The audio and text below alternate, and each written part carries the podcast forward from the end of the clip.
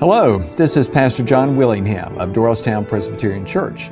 As our podcast audience continues to grow, I want to thank our loyal listeners and welcome those who may have just recently found us. We know that life can quickly become busy, so this podcast offers an on the go opportunity to hear Sunday's sermon along with the scripture lesson read by that day's lay leader or preacher. We also encourage you to visit our website at dtownpc.org to learn more about our church and all of our diverse ministries. Thank you for tuning in. In addition to the occasional y'all that comes out of my mouth, my mom's influence on me goes beyond that. She's from the South, the South of the United States, and it almost is synonymous with the term an incredible partier and gatherer, someone who just knows how to put on a well organized function. She has parties with a purpose and experiences and learning moments. And though I didn't think much of them at the time, I experienced all of these things while I was growing up. They marked the season with crafts and special food and marked moments in time in my life.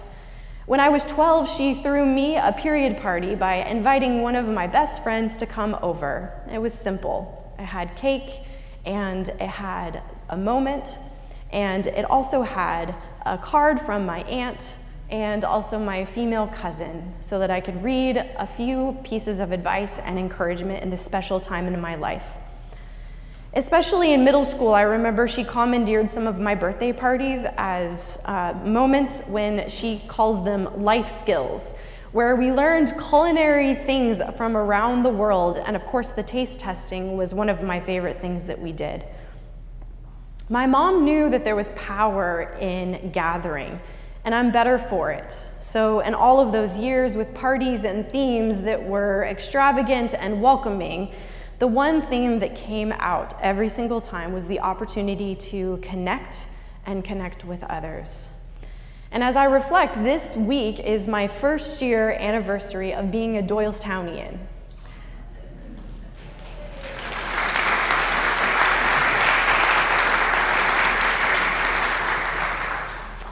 And this year has felt like such a party because you all have had an opportunity to connect with me and allowed that time.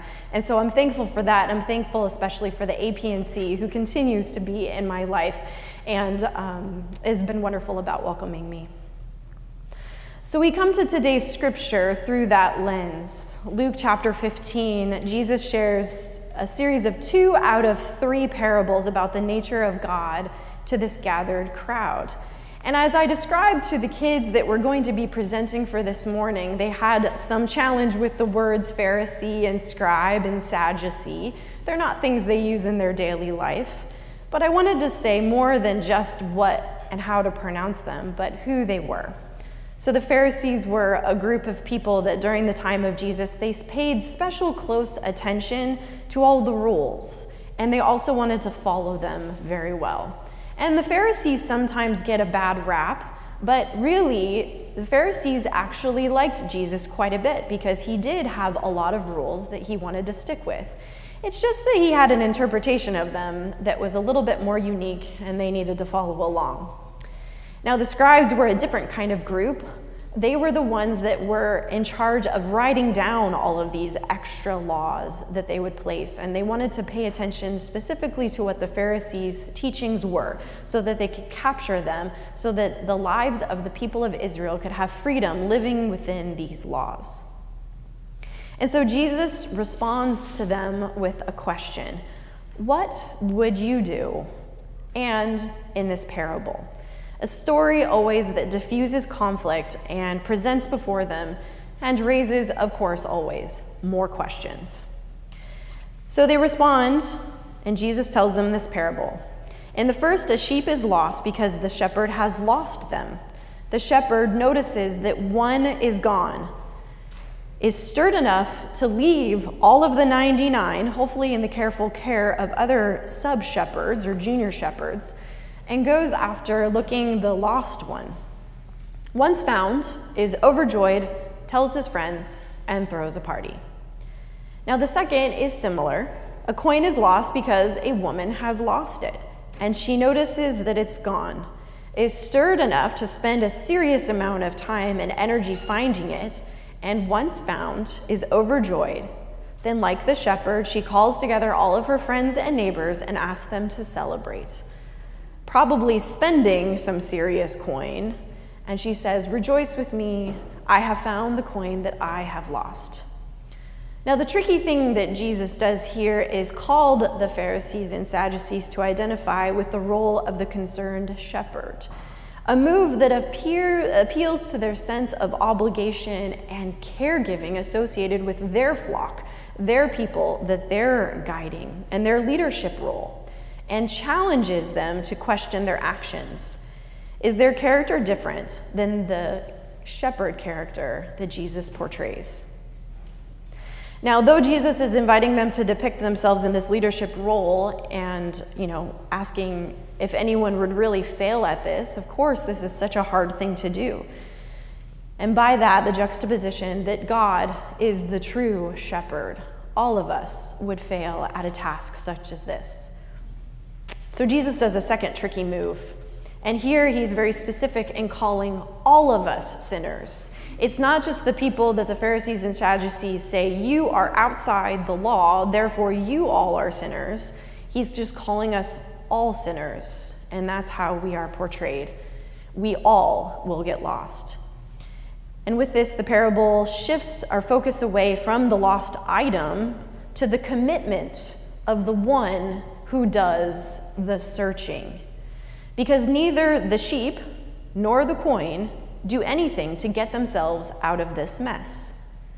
When separated from uh, his shepherd, a flock, a sheep will hunker down, make themselves harder to find, and a coin will roll off, maybe into a dusty corner, and it doesn't become any shinier or any brighter to alert of its lostness. It's helpless, it's dependent upon the one who is seeking. These parables teach us about a God who is relentless in the search and in rescue missions, and God will not rest until all are found. This parable reveals more about the nature of God than it does anything else. And when reading today's scripture passage at first, a song popped into my head that I remember being captured by in the words on the retreat that I was leading. I borrowed the words for this morning's call to worship, and perhaps you have found them familiar because you've heard this song. And maybe they evoked something for you because they were so odd in their description of God. God's love is never ending and reckless. God's love for us is the kind of love that would chase us down, that would fight until we are found, would haphazardly leave 99 perfectly good sheep and go find. God's love is overwhelming, never ending, and reckless. And I was just captured by that description of our God. Unexpected and overwhelming is the lens with which I reread this scripture. And it seems unexpected and overwhelming and reckless to leave the 99 to go find one lost sheep. Yet that's the type of love that God has for us. And it seems unexpected and overwhelming and excessive to turn the house upside down to find the lost coin. Yet that's the type of love that God has for us. Now, we can't operate as if there isn't a third part to this parable, known very famously as the lost son. The father has lost something, or more accurately, lost someone. And the father, losing this someone, goes through many efforts to go find. If you think that there's nail biting in the waiting for a child to come home from a night out with friends, and maybe that's a long period of time, this father waited an undetermined amount of time for their son to come home.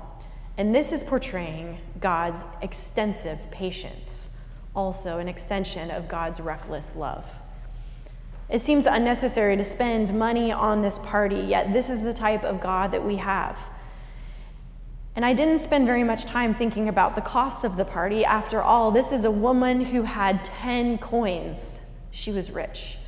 This is a shepherd who had 99 or 100 sheep, very rich. This was a father that had two sons, a large amount of property, and the ability to have large rings and beautiful coats. Cost was not of the issue in the monetary sense.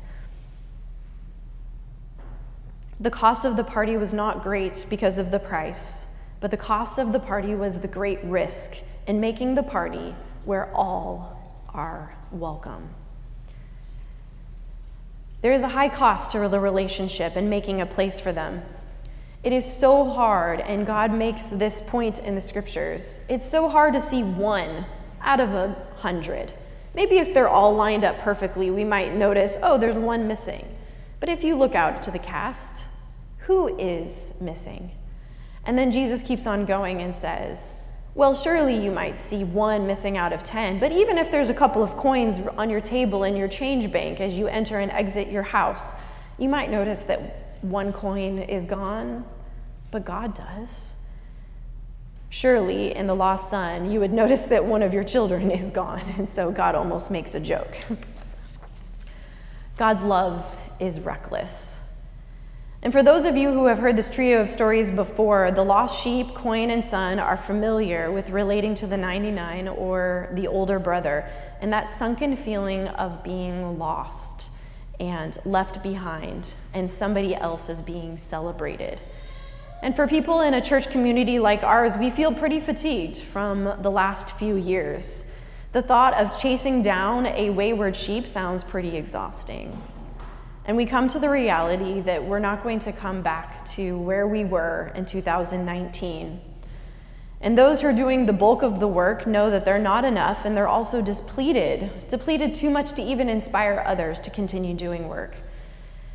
And don't get me wrong, the idea of a sheep returning home sounds absolutely amazing. But I relate to the few verses where the woman is turning apart her house and it's exhausting just listening to what the things she might do. And if you're anything like me, I also create another list of things to do. Well, I move the refrigerator out of the way, and so I might as well just get the vacuum and scrub that. And by the way, I might as well you move the washing machine as well.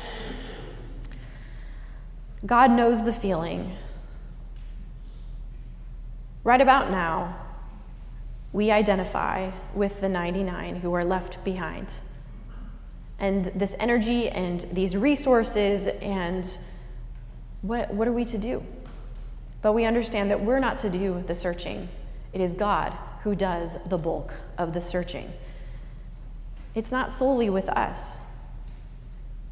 And it also is scary because the price of the party is pretty high risk because we have to be a welcoming environment to this lost sheep who is coming home. A person who was us and is now coming back. And the way you feel welcome at a party is not all these expensive things, but the high cost of a relationship. So we're working on ourselves as a community to be in relationship with one another, to be loving with one another, to work on projects with one another as we do. And I invite you to think maybe there's people that you know who are not here, who haven't been here in a while. Take a moment, and I really mean it, to think who is not here, who has been a part of us. Breathe their name in and out. Notice who's not here. Notice who could be a part of us. I invite you to make a plan to share with them the love that has been going on here at DPC and how you feel strengthened in your spirit by being part of this community. I invite you also to enjoy to invite them to come to our worship under the bridge next week. Don't get mixed up in all of that business about our church not being perfect. No church is perfect. We all know that. But we are perfect for who we are, and we're perfect enough for God. And God loves us no matter what. And that love is reckless. Would you pray with me? O oh Lord our God, we are deeply grateful for the love that you have for us. And it helps us identify better who we are and whose we are and how we might act and be in this world. So instead of getting um, all up in our thoughts and our being of who we are, help us to extend who that lost sheep might be, who that lost coin might be in our lives, and how we might be a part of your work and your reckless work in this world. Amen. Thank you again for joining us today. Once again, I invite you to check out dtownpc.org for information about our worship and programming for all ages.